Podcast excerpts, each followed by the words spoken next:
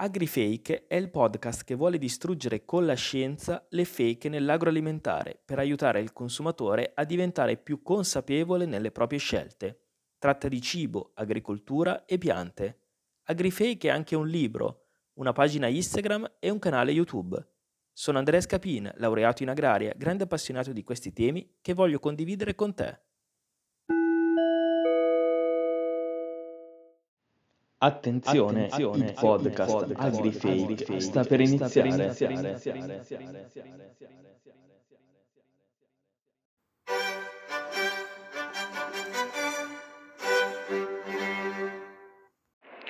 In questo podcast darò voce a tutti. Opinioni desuete, linguaggio volgare e pareri non political correct non verranno censurati. Se sei affezionato ad una divulgazione tradizionale ed educata, non ascoltare il podcast. Poi comunque Andrea, non so come dirtelo, ma il tuo podcast fa veramente cagare. Te lo devo dire proprio col cuore. Cioè pensa che più, piuttosto ascolti un podcast fatto da Povia che il tuo. Oh, ma mi devi per forza rompere i coglioni a quest'ora? Che io stavo già per fare le ninne dato che non c'è bimbi da controllare? Hai letto il mio libro, Cano? Assolutamente no, me ne guardo bene. Ma avevi detto che l'avresti letto? Non l'ho letto. Ti ho mandato anche il PDF. E non l'ho letto. Ah, ecco. E il podcast lo ascolterai? Che c'è dentro anche la tua voce? Perché ci sono io, se no non lo ascoltavo Però neanche. Però ascolti quindi? No. Ma non so neanche come hai fatto Spotify non, poi. Non so neanche come, non ce l'ho nemmeno Spotify.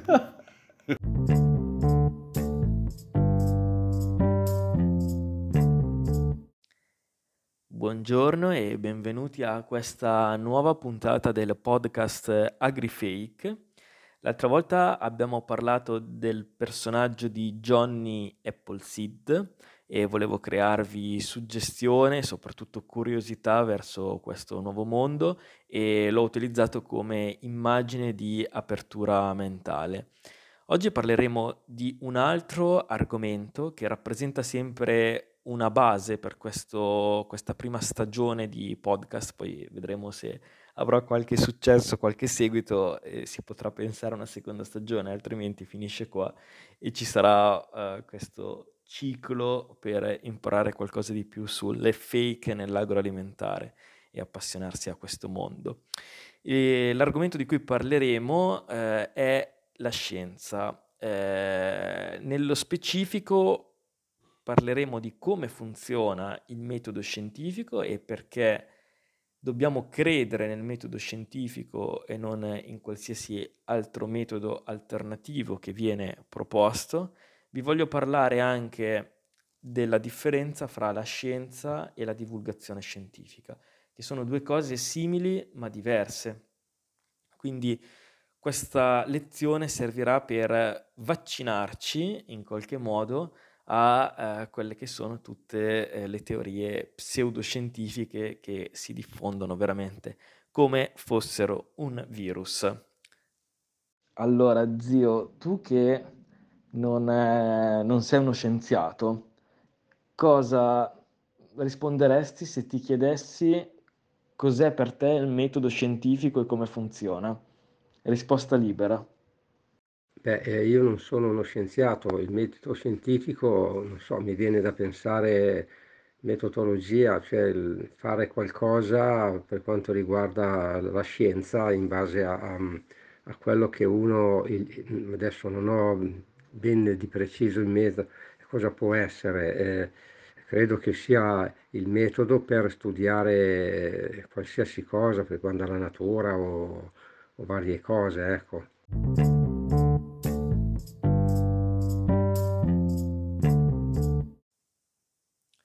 Inizierei quindi a mm, raccontarvi di dove è arrivato l'uomo, nel senso l'umanità nasce, magari ce lo siamo dimenticati, dai libri di storia, però nasce con l'uomo che era prima un raccoglitore e cacciatore e solo successivamente è diventato agricoltore, ha cominciato a coltivare le piante.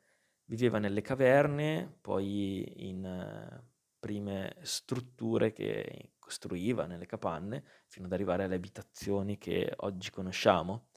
Non eh, c'erano delle vere e proprie cure mediche, si curava per esempio con, eh, con le piante, che sono i precursori del, delle medicine, proprio perché contengono delle molecole in grado di curarci. Questa, questa era l'umanità, questa era la storia di come nasce la storia dell'uomo. Oggi siamo arrivati ad una situazione un po' diversa. Abbiamo un'agricoltura intensiva che il nome intensiva evoca qualcosa di brutto, eh, però in realtà è l'agricoltura che sfama una popolazione che è in crescita, una popolazione che è destinata a diventare circa 9 miliardi entro pochi anni. Abbiamo degli aerei che volano, quindi qualcosa che è sempre stato sognato, oggi è realtà, cioè siamo in grado di volare, raggiungere luoghi molto lontani.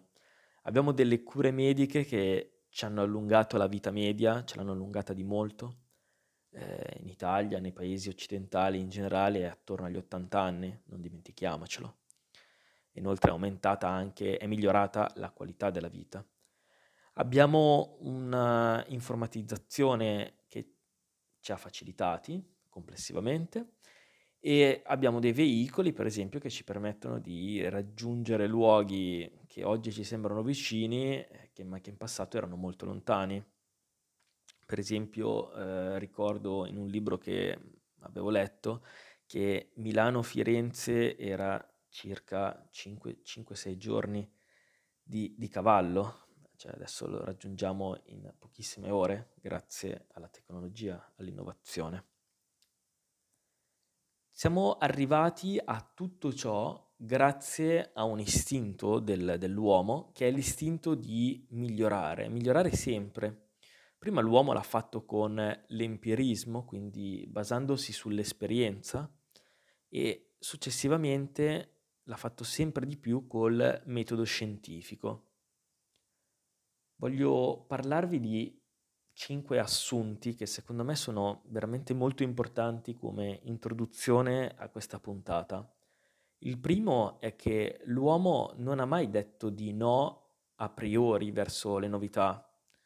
Per esempio, parlando di OGM, molte volte diciamo no agli OGM senza conoscere esattamente di cosa stiamo parlando a priori, quindi solo perché è una novità, qualcosa che non conosciamo. Secondo assunto è che a volte l'innovazione ha portato degli impatti negativi, ma poi ha trovato anche delle soluzioni per risolverli, ma nel frattempo però c'è stato miglioramento, per esempio, della qualità della vita. Basti pensare al treno, quando è stato inventato il treno, come sappiamo, funzionava a vapore, perché utilizzava la combustione del carbone, quindi fortemente inquinante, dove passava il treno c'era veramente una scia di inquinamento. Ovviamente la frequenza dei passaggi non era così elevata e quindi non un grande problema ambientale, però possiamo dire che il treno inquinava molto. Poi con l'innovazione, grazie al, all'energia elettrica, oggi dove passa il treno non, non c'è più inquinamento. Terzo assunto è che a volte l'innovazione ha semplicemente un prezzo da pagare, nel senso vogliamo innovazione, a volte c'è questo prezzo da pagare che può essere ambientale, può essere per la nostra salute, però alla fine tutti lo accettiamo. Per esempio, utilizzare il, il cellulare all'orecchio potrebbe, dico potrebbe perché non è certo, essere pericoloso per, per la salute però alla fine tutti, tutti lo facciamo. Spesso, un'altra cosa è che spesso vi sono delle contraddizioni tra quello che scegliamo noi e quello che invece eh, è realmente. Nel senso, eh, scegliamo noi sulla base di una nostra fede cosa è giusto e cosa non lo è. Per esempio, i farmaci li accettiamo tutti o quasi tutti, sono poche le persone che rifiutano di utilizzare i farmaci, sono dei prodotti chimici che utilizziamo per la nostra salute, mentre i fitofarmaci hanno sicuramente eh, una fetta di persone contraria più grande rispetto all'utilizzo dei farmaci e non si sa bene il perché, perché sarebbe molto più rischioso utilizzare un prodotto chimico su se stessi piuttosto che sulle piante. Il quinto punto è che vi è una distorsione tra naturale uguale buono e chimico uguale cattivo. Si pensa che tutto ciò che sia naturale faccia bene e tutto ciò che sia chimico faccia male, ma è un errore perché eh, non è così. Basti pensare a un fungo velenoso, gli animali velenosi eh, o qualsiasi altra cosa che è naturale può ucciderci. Poi c'è un sesto punto, avevo detto che erano cinque ma ho letto male, sono sei, e è questo, ci siamo evoluti, ma la scienza rimane un pensiero innaturale, mm, ba- esistono bias cognitivi, un bias è un errore, che sono scritti dentro di noi, tra poco ne vedremo qualcuno, per esempio eh, meglio credere che tutti i funghi siano velenosi e quindi non mangiarli, piuttosto che il contrario, credere che, alcuni fu- eh, credere che tutti i funghi facciano bene, oppure che un fungo che non conosco faccia bene, lo mangio e muoio. Eh, quindi per istinto di conservazione è molto meglio il contrario, è meglio avere paura, essere schivi e salvarsi. E questo approccio eh, può essere anche nei confronti della scienza, non ci fidiamo dello scienziato, non ci fidiamo di qualcosa di nuovo eh, che ci, ci, pare innaturale eh, per istinto di conservazione. Voglio anche parlarvi del caso del DDT. Il DDT è la molecola insetticida che è stata usata per, per molti anni. Eh, ci sono delle immagini, se cercate in internet, che fanno vedere i trattamenti con, questa, con questo insetticida che venivano fatte per esempio anche all'interno del, dei paesi per combattere, eh, per combattere la, la, la, zanzara e quindi per combattere la malaria. È una molecola che è definita una molecola tossica, eh, che è molto impattante, però dobbiamo ricordarci che grazie al DDT la malaria è passata da 35 morti per milione di abitanti nel 1944 a zero morti nel 1950, quindi una molecola che apparentemente sembra pericolosa per l'ambiente, sicuramente innaturale, cioè, in realtà ha salvato molte vite. Oggi in realtà si utilizzano del, degli insetticidi naturali contro eh, contro la zanzara, che sono sicuramente meno, meno impattanti. Si utilizza eh, il, il, Bacillus thuringiensis, che è sostanzialmente un batterio e ha questa funzione insetticida, quindi di uccidere gli insetti per via delle proprie tossine. Perché ci serve la scienza? La scienza ci serve, come vi ho già anticipato, per non cadere in una serie di errori, sono moltissimi gli errori, questi bias in cui eh, possiamo cadere. Il primo è quello dell'euristica della disponibilità, cioè una sovrastima degli eventi sulla base di quanto pensiamo a quell'evento. La nostra mente è condizionata dalle altre persone, dalla televisione, dall'informazione nel web, eccetera. Per esempio, quante volte immergendovi nell'acqua alta avete pensato a un attacco di squalo? È veramente, penso, molto frequente. In realtà, se analizziamo dei dati, sappiamo che ogni anno nel mondo muoiono 6 persone per attacco di squalo. L'attacco di coccodrillo viene meno alla nostra mente quando vediamo un fiume, sicuramente perché non ci sono coccodrilli nelle nostre zone però muoiono mille persone all'anno per coccodrillo, quindi molto più alto rispetto al, allo squalo. Se pensiamo alla zanzara pensiamo solo al fastidioso prurito che ci causa, ma in realtà nel mondo muoiono 830.000 persone ogni anno per le zanzare, perché trasmettono malattie, tra cui la malaria. Se noi analizzassimo graficamente questi dati, vedremo che l'attacco di zanzara, cioè la morte per zanzara, è così alto rispetto agli altri che quasi graficamente non si vedono gli attacchi di squalo e di coccodrillo. Quindi questa è l'euristica della disponibilità, quindi sovrastima degli eventi eh, sulla base di quanto pensiamo a quell'evento.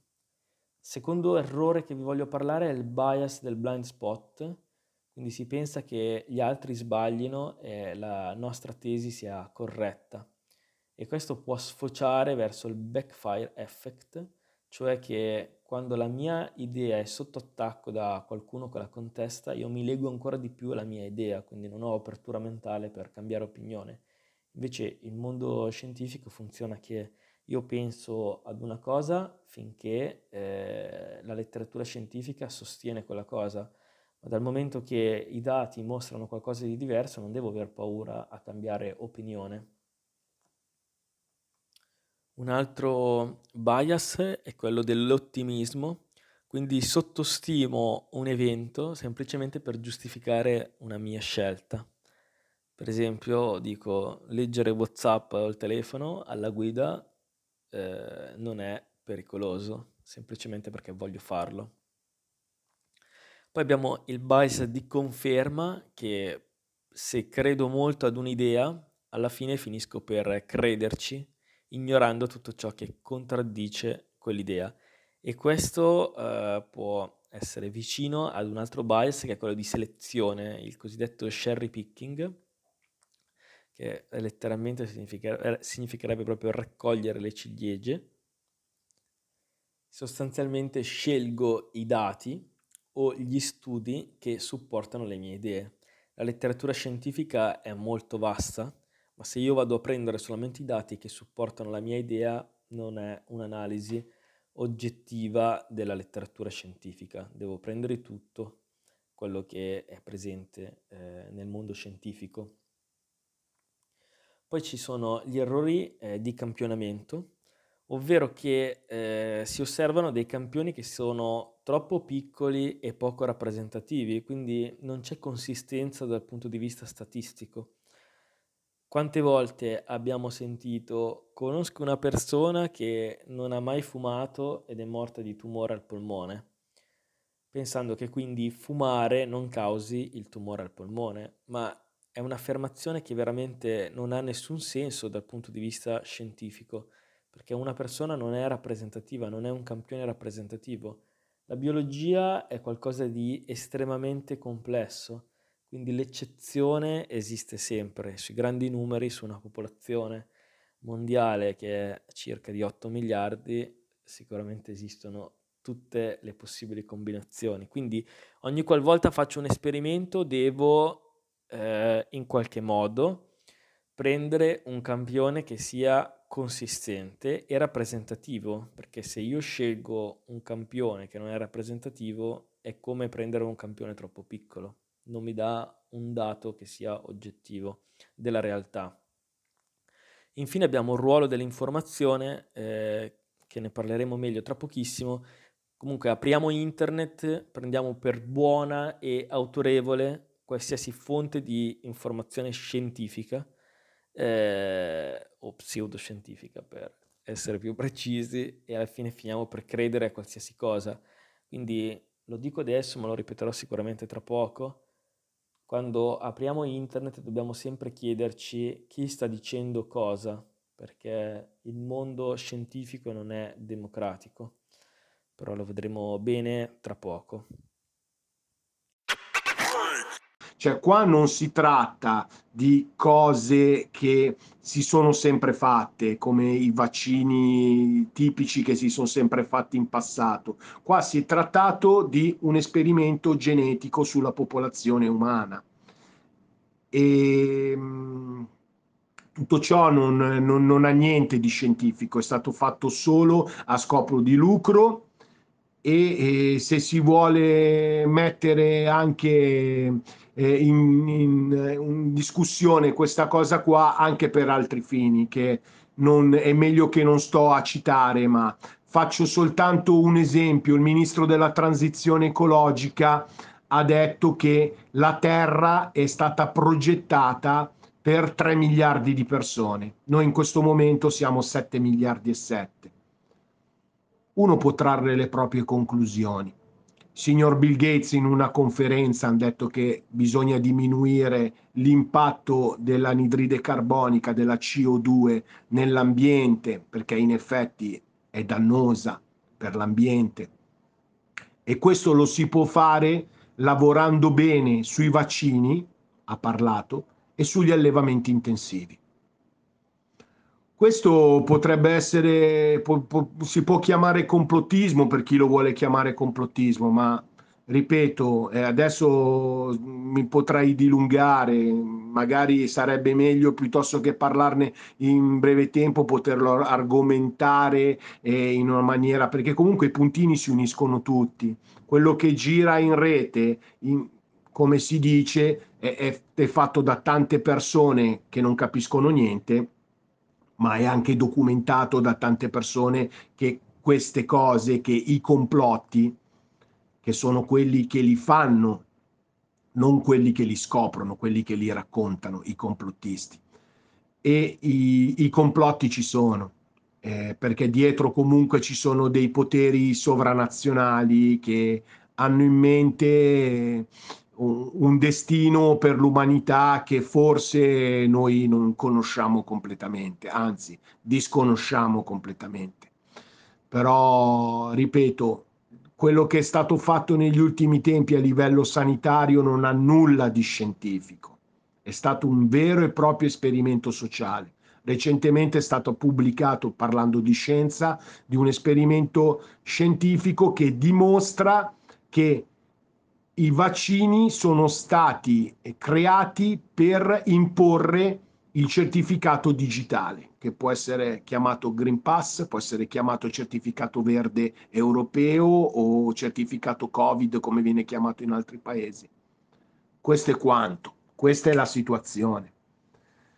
Io chiedo solo una cosa, che le persone che eh, dicono che le, mh, le persone fanno complottismo, che si informino meglio riguardo a questi aspetti perché sì è vero che ci sono persone strampalate che tirano in, me, tirano in ballo la, le teorie della, di, della, terra piatta, quelle sono grandissime cazzate, ma ci sono grandissime teorie del complotto che sono del tutto confutabili e che nel tempo si stanno avverando tutte quante.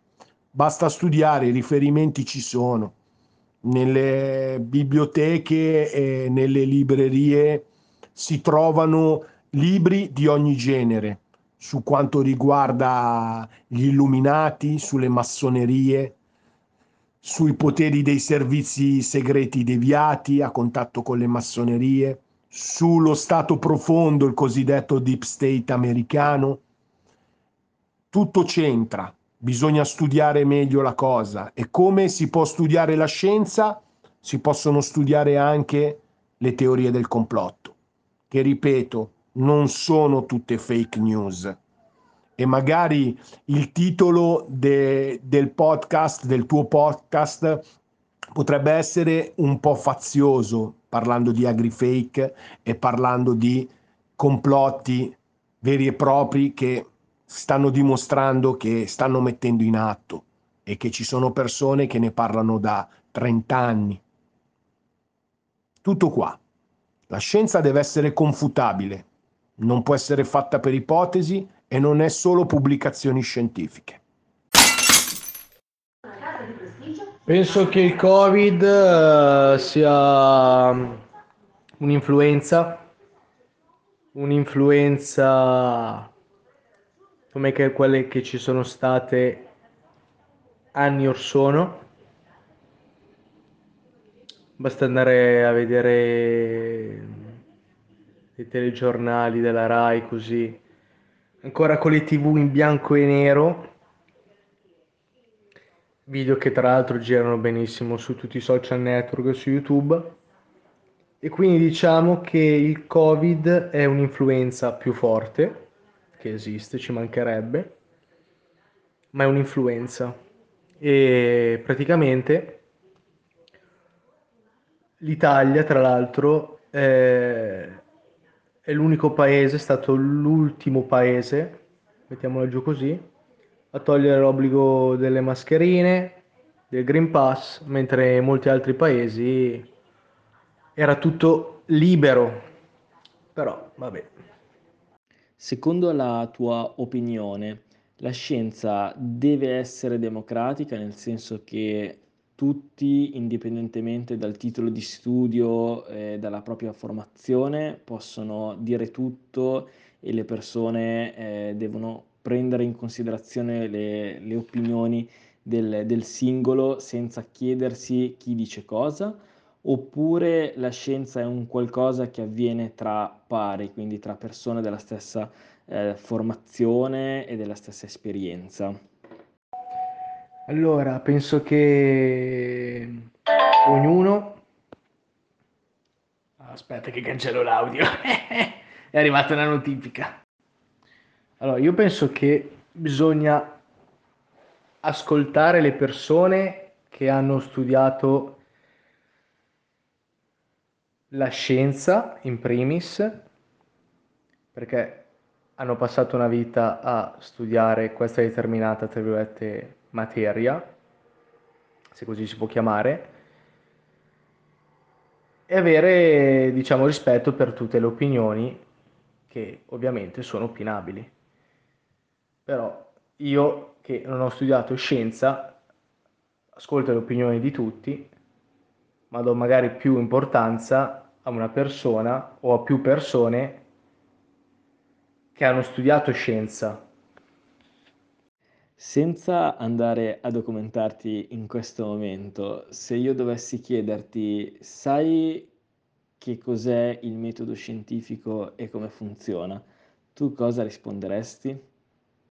Ma allora, il metodo scientifico penso che sia la ricerca di una determinata verità in base a diversi eh, esempi, cioè o più che esempi, diciamo, eh, in base a diverse domande per cercare di arrivare a una determinata risposta che sia veritiera. Quanto credi nella scienza? Ci credo il giusto.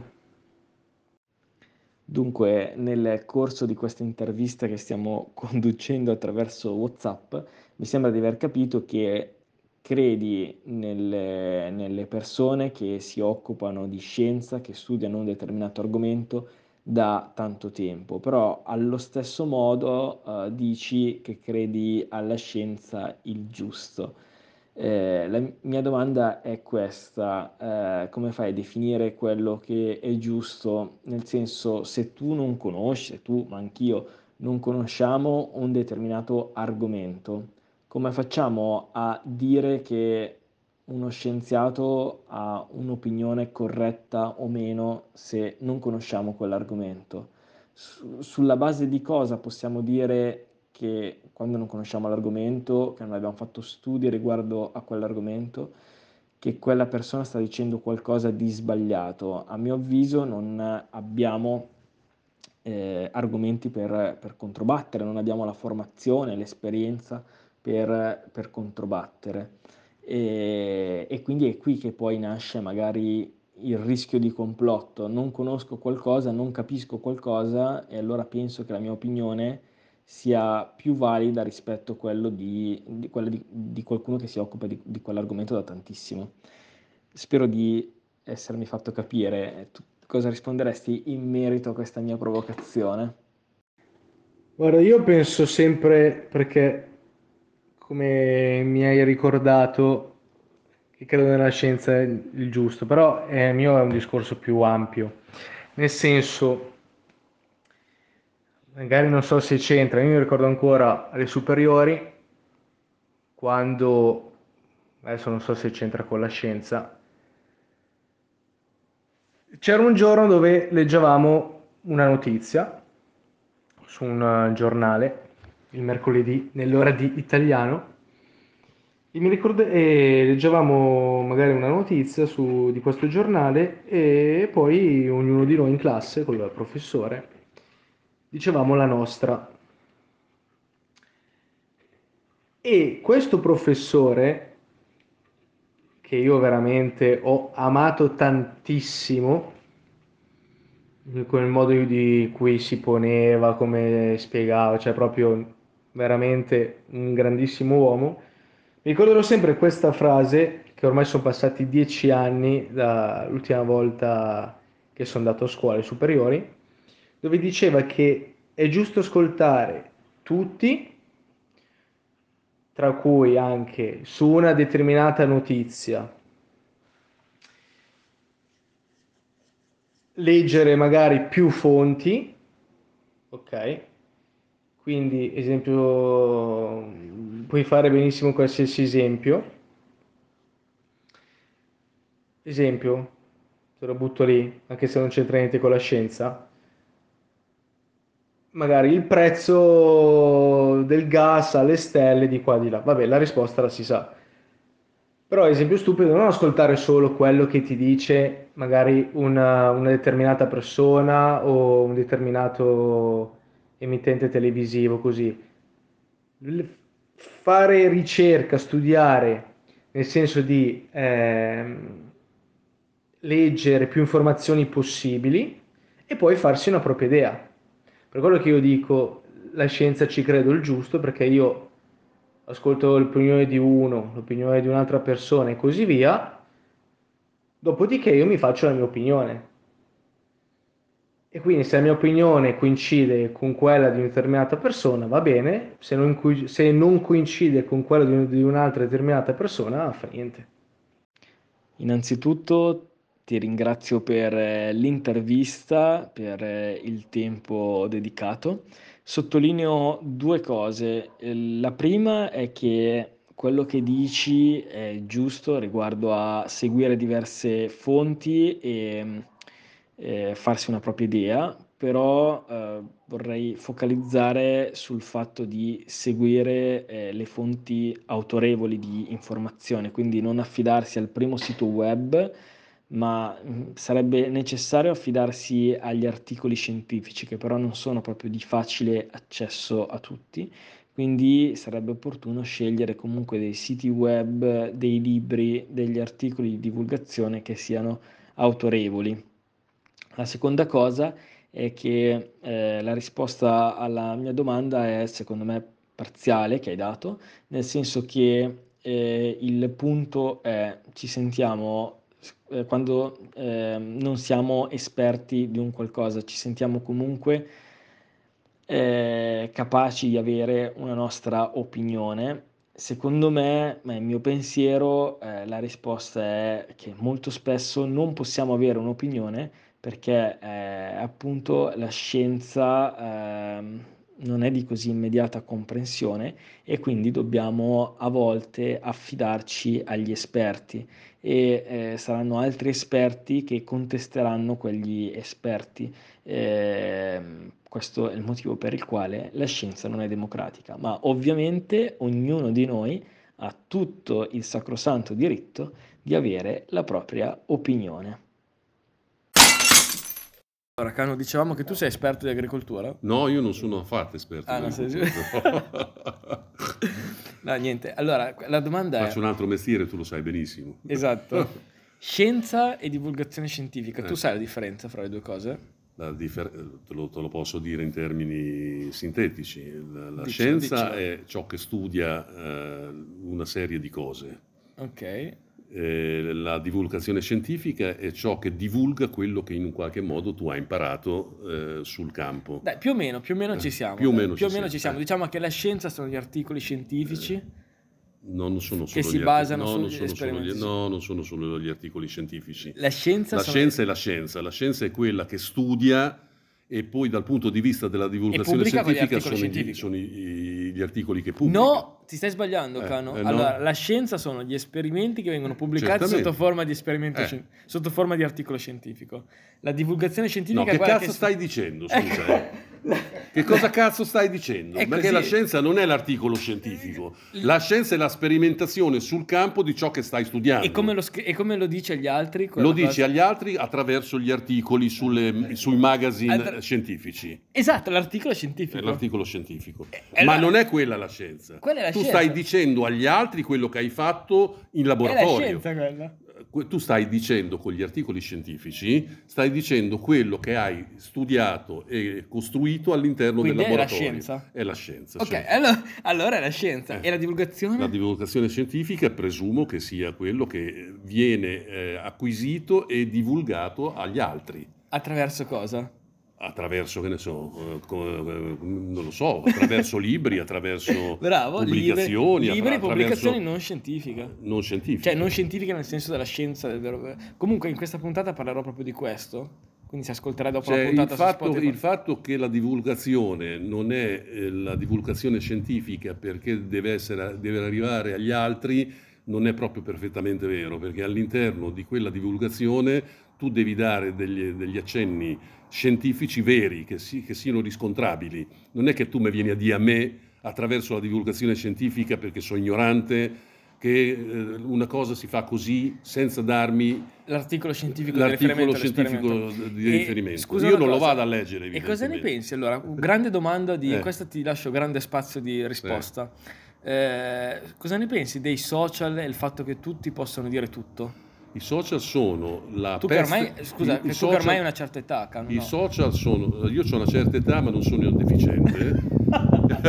I social sono la peste nera, la peste nera della divulgazione. La peste, la peste nera della divulgazione. Sono la peste nera della divulgazione E perché perché tutti motivo- possono motivo- dire tutto. Bravo, cosa che Gli invece scienza... ignoranti, perché eh, nei social, se tu ci hai fatto caso, la maggior parte, il 90% di quelli che scrivono sui social sono gente che non ha neanche la, la terza media. Sono degli ignoranti caprini che eh, io li chiuderei tutti perché io voglio la dittatura del proletariato e voglio chiudere tutti Ma questo i non si può dire No, si può podcast. dire, si può dire. Cioè nessuno, n- noi non vali, uno non vale uno. Bravo, questa è una cosa che l'hanno detto in tanti scienziati. Uno anche. non vale uno. Io valgo per quello che so Cioè, tu per e esempio tu vali per sai? quello che tu che sai. argomento sai? Io so d'architettura. E perché parli in un podcast di agricoltura? Perché me lo stai chiedendo tu, imbecille? perché me lo stai chiedendo tu, ti sto facendo un favore. Ma ti ho anche detto che io non sono un esperto Bravo, d'agricoltura. bravo. Però riconosco l'onestà intellettuale nel dire ognuno deve parlare di quel che sa. Non, so- non è che ognuno deve parlare di quello che sa. Se tu vuoi parlare di un argomento che non ti è confacente, Mhm. devi quantomeno essere al corrente di alcune cose basilari. Se non lo sei, te devi mettere la lingua in bocca perché non puoi dare aria ai denti ogni due minuti. Certo. E, e sul fatto, scusa. De- de- no, no, ci sono i te- no, su- sul fatto del, sai che adesso anche attraverso i social si diffondono complotti su ogni cosa, Sì. cioè ognuno è complottista, pensa al complotto, per qualsiasi argomento è un complotto. Riguardo questo cosa ne pensi sempre, che è legato ai social, al fatto che tutti possano dire tutto? La stessa cosa che ti ho detto prima. Guarda tu la questione dei vaccini. Mhm. Era tutto un complotto, eppure la gente moriva. Io mi ricordo che dal mio punto di vista, per quanto riguarda i vaccini, eh, venivano i dottori in classe in prima elementare, ci facevano il vaccino del vaiolo, i nostri genitori manco lo sapevano. Dal punto di vista nostro, dal punto di vista mio, se la io credo, io non sono, io sono ateo. L'unica cosa alla quale credo è la scienza Ok, perché la scienza è, que- è quella che ci ha fatti progredire, Bravo, perché fino a- questo- negli anni 60 la l'età media degli italiani era 65 anni, 70 anni, adesso l'età media degli italiani è 80. Quindi significa che questi cretini che complottano contro tutti e tutti ci hanno fatti campare 20 anni di più nell'arco di 30 anni. Quindi c'è stato un incremento della vita media grazie alla scienza. Grazie alla scienza, grazie, grazie. E la qualità della vita invece? La qualità della vita È migliorata rispetto- Ma per l'amor di Dio è migliorata sì, ma noi vivevamo dentro. Io ho il primo cesso che ho visto a casa mia, l'ho visto quando mi hanno trasferito a Roma, perché qui negli anni 60, nel 62, per andare a pisciare o a far la cacca, un bambino di 6 anni doveva scendere tre vani di scale e andare in una latrina sotto all'androne.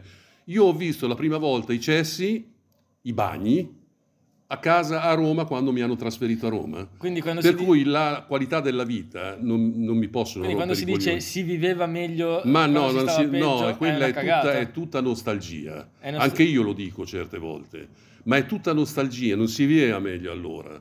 Forse si viveva meglio per un fatto di rapporto umano, perché Mhm. la gente era più vicina, si, si- si aiutava di più. Oggi, a proposito, proprio a causa dei, dei- dei- dei social, a causa del fatto che stiamo tutti chiusi in casa nelle nostre galere, Certo. e non ci confrontiamo più personalmente, cioè io quando vedo i miei figli che prendono il telefonino e ascoltano il vocale, manco si telefonano più, ascoltano i vocali, gli domando ma che cazzo state facendo? Ma ve volete dare un appuntamento in piazza? Quindi dici che non c'è neanche più la comunicazione Non c'è manco passato? più la comunicazione, perché io ormai sono vecchio.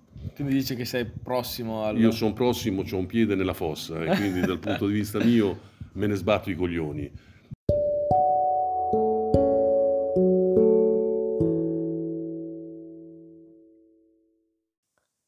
Arriviamo a parlare quindi di metodo scientifico, eh, che è appunto la scienza. Il metodo scientifico è un metodo che è usato per spiegare una possibile relazione tra causa ed effetto, utilizzando due o più variabili. Sostanzialmente quello che fa lo scienziato è fare un'ipotesi che può essere anche sulla base di un'osservazione di un fenomeno, ipotizzo eh, qualcosa. Quindi imposto un esperimento eh, per avvalorare la- l'ipotesi oppure per distruggerla. Diciamo che è molto più semplice distruggerla piuttosto che avvalorare qualcosa, Eh, però fa parte del, del metodo scientifico e porta comunque a conoscenza, cioè è proprio basato su questo. L'esperimento deve essere impostato bene, eh, quindi attraverso per esempio le repliche. Non è banale, ma se io faccio un esperimento, per esempio voglio fare un, un esperimento sull'azoto come influenza la crescita delle piante, una cosa molto banale. Non posso prendere una pianta in vaso e gli do azoto contro un'altra pianta della stessa specie, allo stesso stadio, nel vaso e non gli do azoto, perché non, non ha le repliche. Se non posso fare uno contro uno, ho bisogno di repliche per avere sempre consistenza dal punto di vista statistico. E le repliche devono essere almeno tre. Quindi dovrò prendere tre vasi con eh, piante che vengono eh, fertilizzate con l'azoto e tre vasi con piante che vengono fertilizzate senza l'azoto. In più vi dirò di più, devono essere messe casualmente, eh, quindi non, le, non metto tre da una parte e tre dall'altra, perché potrebbero essere influenzate per esempio dall'angolazione della luce, che ne so, viene fatta ombra di più in un certo punto, eh, eccetera. Quindi devo randomizzarle, quindi metterle casualmente, ovviamente etichettarle per riconoscere con i due trattamenti diversi. Comunque, una volta che è impostato l'esperimento, che quindi deve eh, avere, eh, una, eh, deve avere una, un'impostazione corretta dal punto di vista statistico, successivamente si fa l'esperimento, quindi si conduce l'esperimento. Si raccolgono i dati che arrivano da questo esperimento, si fa un'analisi statistica dei dati con eh, particolari programmi, con formule statistiche e alla fine si arriva a un risultato e la discussione dello stesso. Questo è come funziona il metodo scientifico e si basa su due principi che sono quello della dimostrazione, cioè io devo dimostrare come ho ottenuto quel dato, come sono arrivato a quel risultato, e questo è il motivo per il quale negli articoli scientifici c'è sempre materiali e metodi come capitolo, e poi eh, la ripetibilità dell'esperimento, cioè qualsiasi altra persona deve essere in grado di ripetere l'esperimento e ottenere gli stessi risultati. Tante volte anche sui social io ho persone che mi dicono, quando magari tratto argomenti come biodinamico, dove ci sono persone che sono molto affezionate a questo metodo di eh, agricoltura alternativa di cui parleremo probabilmente nelle prossime puntate di questo podcast, eh, si sente io stesso l'ho provato e ha funzionato, un mio amico mi ha detto, oppure il nonno faceva così, ha visto dei risultati, cioè va tutto bene, però non è scienza perché si basano su esperienze che non possono essere né dimostrate né ripetibili. E aggiungo di più, molte volte queste persone che credono nel biodinamico sono persone che veramente sono appassionate al, al mondo delle piante e dell'agricoltura e quindi danno tutte le cure necessarie alle piante, vengono tra virgolette viziate queste piante e quindi alla fine si hanno veramente dei risultati che sono migliori a qualsiasi altro tipo di agricoltura, però non è per il metodo che funziona eh, rispetto agli altri metodi, è l'attenzione che viene posta. Poi in genere sono anche superfici più piccole, quindi dove è più facile porre delle attenzioni. Arriviamo quindi a dire che la scienza eh, funziona attraverso la pubblicazione di eh, articoli scientifici che raccontano l'esperimento scientifico impostato come l'ho appena spiegato. E questi articoli scientifici sono esclusivamente in lingua inglese perché è la lingua della, della scienza che viene utilizzata in tutto il mondo, quindi permette a tutti di capirsi in qualsiasi parte del mondo. In passato non era eh, l'inglese la lingua ufficiale, ma era il latino. Questo è il motivo anche per il quale nel, negli istituti, eh, nei licei scientifici si insegna il latino, perché in passato era la lingua della scienza. Oggi, a mio avviso, sarebbe utile insegnare meglio l'inglese perché è la lingua di, della comunicazione, ma questa è una mia idea personale. E diciamo che eh, l'articolo scientifico è quindi in, in, in, lingua inglese pubblicato su specifiche riviste settoriali. E alcune riviste possono essere, per esempio, se parliamo di, mer- di medicina, The American Journal of Medicine, oppure Science, Nature, sono tutte importanti eh, riviste, eh, riviste scientifiche, scientifiche eh, a livello ehm, mondiale. L'articolo pubblicato su queste riviste ha sempre una struttura che è la medesima, ovvero c'è un titolo, come è ovvio che sia, ci sono gli autori indicati, eh, c'è il primo autore e poi tutti gli altri autori, e di fianco all'autore c'è un numerino, un asterisco, eh, quindi si dice eh, l'autore qual è la sua posizione eh, lavorativa, dove lavora, per chi lavora. Poi c'è un abstract che è una sintesi, un riassunto del, dell'articolo e poi inizia l'introduzione, quindi è l'introduzione generale alla tematica, eh, che è molto interessante leggerla perché dà un overview del, della tematica. Me ne sbatto i coglioni. Poi ci sono i materiali e i metodi che sono stati utilizzati nell'esperimento, quindi eh, il metodo, eh, come è stato impostato l'esperimento, i materiali, cosa è stato utilizzato. Ci sono i risultati che vengono eh, riportati e eh, infine la discussione, cioè è quell'articolo cosa ha portato in più alla letteratura scientifica. Una volta che un articolo scientifico basato su un esperimento è scritto, viene inviato a una rivista, do, quindi si decide quale rivista ehm, può essere candidata per quel specifico articolo, viene inviato e la rivista eh, sostanzialmente fa questa cosa, prende l'articolo e lo invia in maniera anonima ad altri scienziati che lavorano su quelle tematiche eh, in modo che eh, possano eh, analizzarlo e decidere se ehm, è stato eh, condotto in maniera rigorosa l'esperimento. Eh, se questi scienziati anonimi dicono che l'articolo va bene, allora viene pubblicato, altrimenti viene rigettato dal, dalla rivista scientifica. Quello che è veramente interessante è che il mondo scientifico si basa sul peer review, che significa tradotto in italiano revisione tra pari, cioè eh, la scienza non è democratica, non è che l'articolo viene preso, si va al bar del paese e si prendono 5 persone a caso, 10 persone, e leggete l'articolo se va bene lo pubblichiamo oppure no. No, la, la revisione è tra pari, quindi tra scienziati che trattano la stessa tematica, che hanno la stessa posizione eh, di, ehm, di, scienziato. Quindi questo è veramente importante ed è una cosa che normalmente le persone non capiscono perché pensano che eh, ognuno eh, deve avere la propria opinione e la propria opinione ha lo stesso valore dell'opinione di uno scienziato. Non funziona così. Eh, questo l'ha detto Piero Angela, per esempio, ma lo dicono tutti gli scienziati, anche Burioni eh, qualche anno fa, ancora prima del, del, Covid, ancora prima che fosse conosciuto come virologo, aveva avuto delle discussioni su Facebook eh, dove c'era chi sosteneva che l'opinione eh, del, del singolo ha lo stesso valore. In realtà non è così perché non è, la scienza non è democratica, quindi eh, prima di dire qualcosa uno deve essere in grado di poterla dire, deve avere la conoscenza scientifica per poter dire la propria opinione. Questo è veramente molto importante.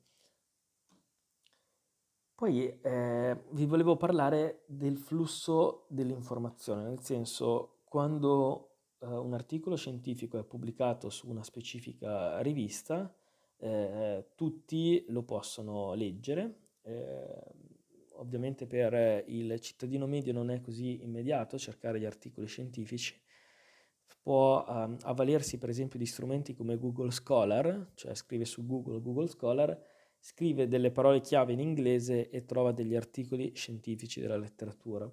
Diciamo che ci sono però altri eh, motori di ricerca ehm, che eh, servono per eh, trovare gli articoli scientifici, per esempio Scopus. Però il problema è che dopo eh, l'articolo va pagato, nel senso che pochi sono quelli eh, gratuiti, quindi non è proprio di eh, immediata lettura un articolo scientifico, anche se cercando bene in internet qualcosa si trova. Una volta che l'articolo scientifico è pubblicato non è legge perché eh, può essere pubblicato e poi successivamente altri scienziati che lo leggono in giro per il mondo riprovano quell'esperimento e quindi pubblicano degli articoli scientifici con dei dati contrastanti. In questo modo si eh, crea quella che è la letteratura scientifica e quindi una credenza può essere avvalorata da altri esperimenti scientifici oppure può essere distrutta da altri esperimenti scientifici. Eh, ovviamente eh, il metodo funziona per creare conoscenza, non è un metodo infallibile, nel senso che l'informazione può cambiare, quindi oggi la scienza pensa ad una cosa, domani penserà ad un'altra. Inoltre eh, c'è comunque il rischio che alcuni articoli scientifici siano in qualche modo eh, distorti eh, da interessi di chi pubblica eh, a seconda di chi magari può finanziare anche uno studio. Solitamente si scrive nell'articolo eh, se c'è stato un finanziamento in modo che il pensiero scientifico sia il più oggettivo possibile, però è comunque un rischio che esiste, ma quello che voglio dire è che alla lunga comunque la verità scientifica viene sempre, sempre fuori, quindi non esistono i complotti a livello mondiale, c'è sempre qualcuno che va controcorrente, quindi fa emergere delle evidenze scientifiche. Ah, esto no lo entiendo. ¿Me lo puedes explicar más despacito?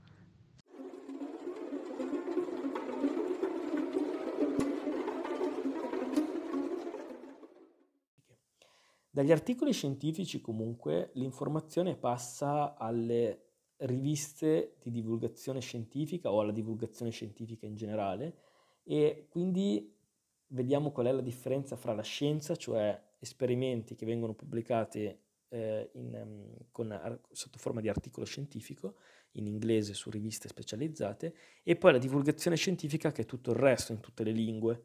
Per esempio questo podcast è una divulgazione scientifica, quindi non prendete totalmente per vero quello che sto dicendo, ma deve essere uno spunto di, eh, di riflessione, eh, soggetto sicuramente ad, ad errori, e eh, l'autorevolezza di quello che dico lo scoprirete eh, attraverso il mio tipo di divulgazione, nel senso che quando una persona eh, distrugge la propria reputazione dicendo qualcosa di sbagliato, lo fa uno, due o tre volte, dopo non si capisce più ciò che è vero e ciò che è sbagliato e quindi la divulgazione non è più autorevole.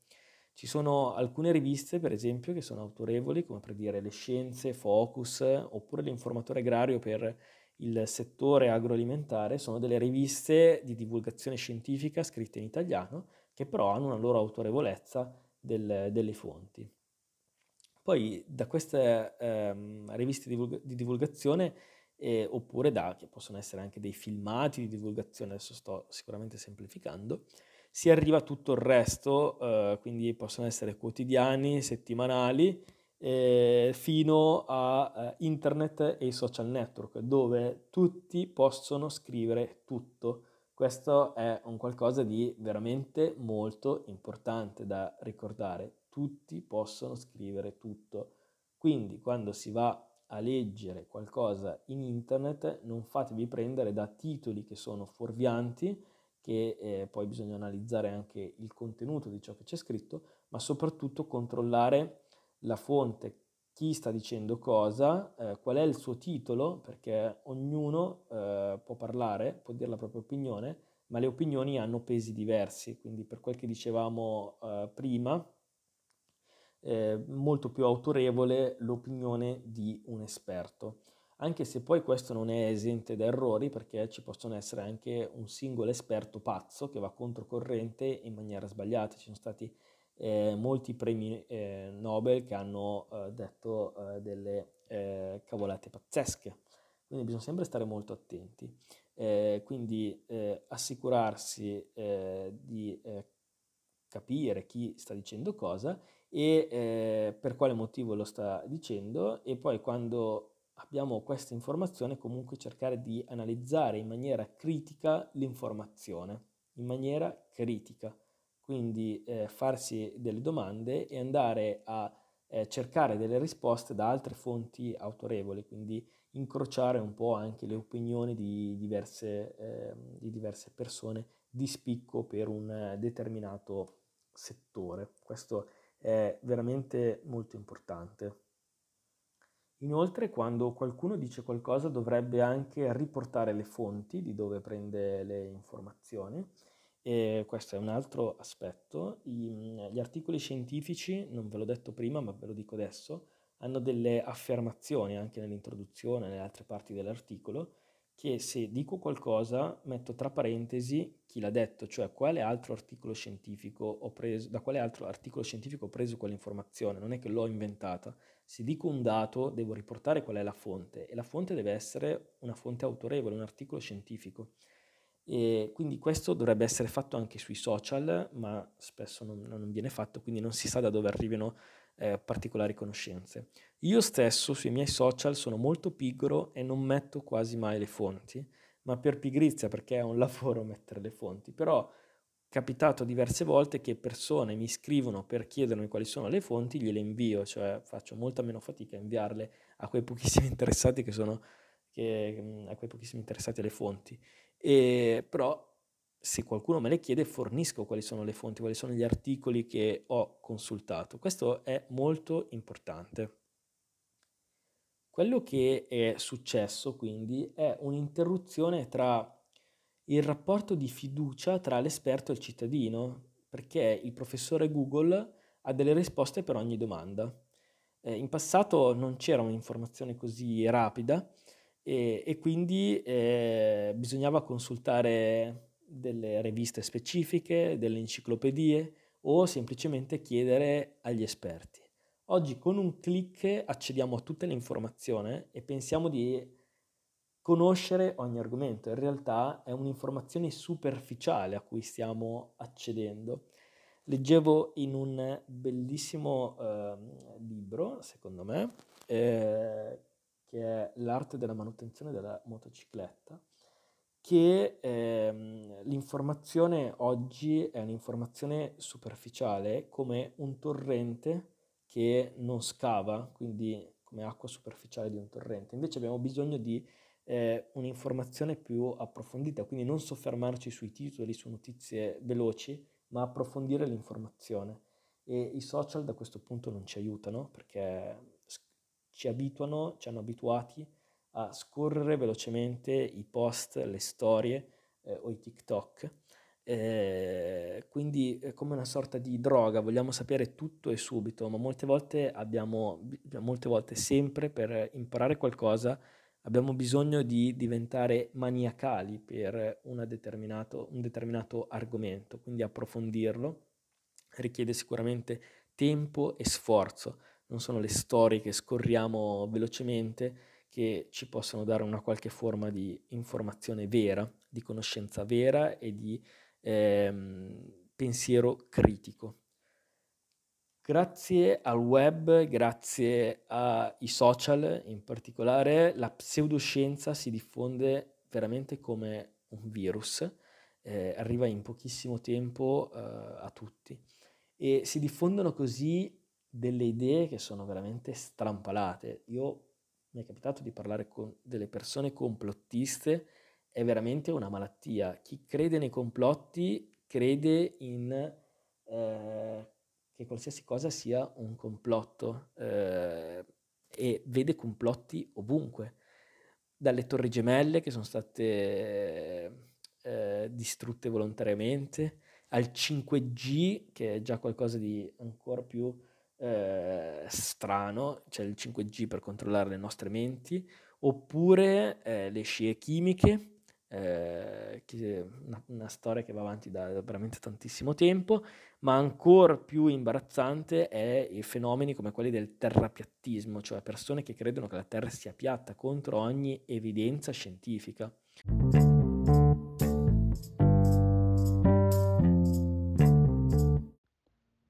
La tua opinione, critica, elogio o domanda è importante e può diventare una voce nel podcast. Inviala subito al link in descrizione o invia un vocale su Instagram. Arriviamo quindi alla fine di questa puntata definendo la scienza come la cosiddetta letteratura bianca, quindi la fonte più autorevole di informazione che abbiamo. Sicuramente non è perfetta, nel senso che eh, quello che diciamo oggi potrebbe essere diverso da quello che di, diciamo domani, perché la scienza è in continua evoluzione. Inoltre la scienza non dà sempre delle certezze, non dice che una cosa è bianca o nera, la scienza è un'infinita uh, sfumatura di grigio, direi, ma è la migliore approssimazione alla realtà che abbiamo.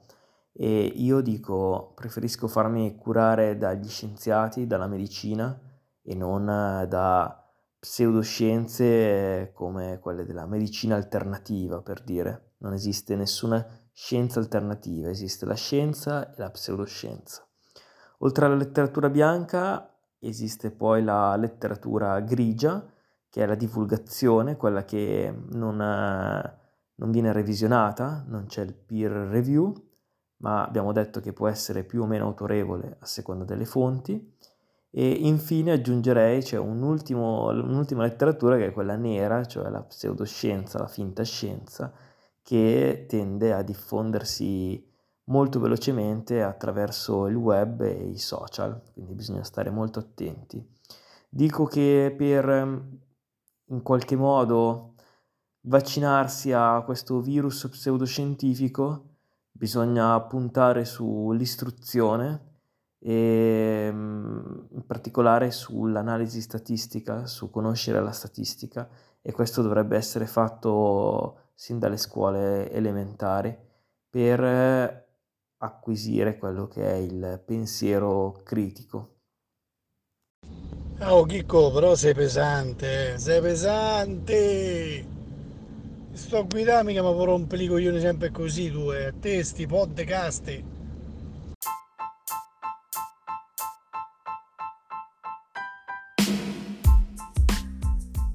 Spero che anche questa puntata vi sia piaciuta. Non dimenticate di seguire il podcast e attivare la campanella per eh, la notifica quando uscirà la nuova puntata. Inoltre sono presente su YouTube e su Instagram. Grazie per avermi ascoltato.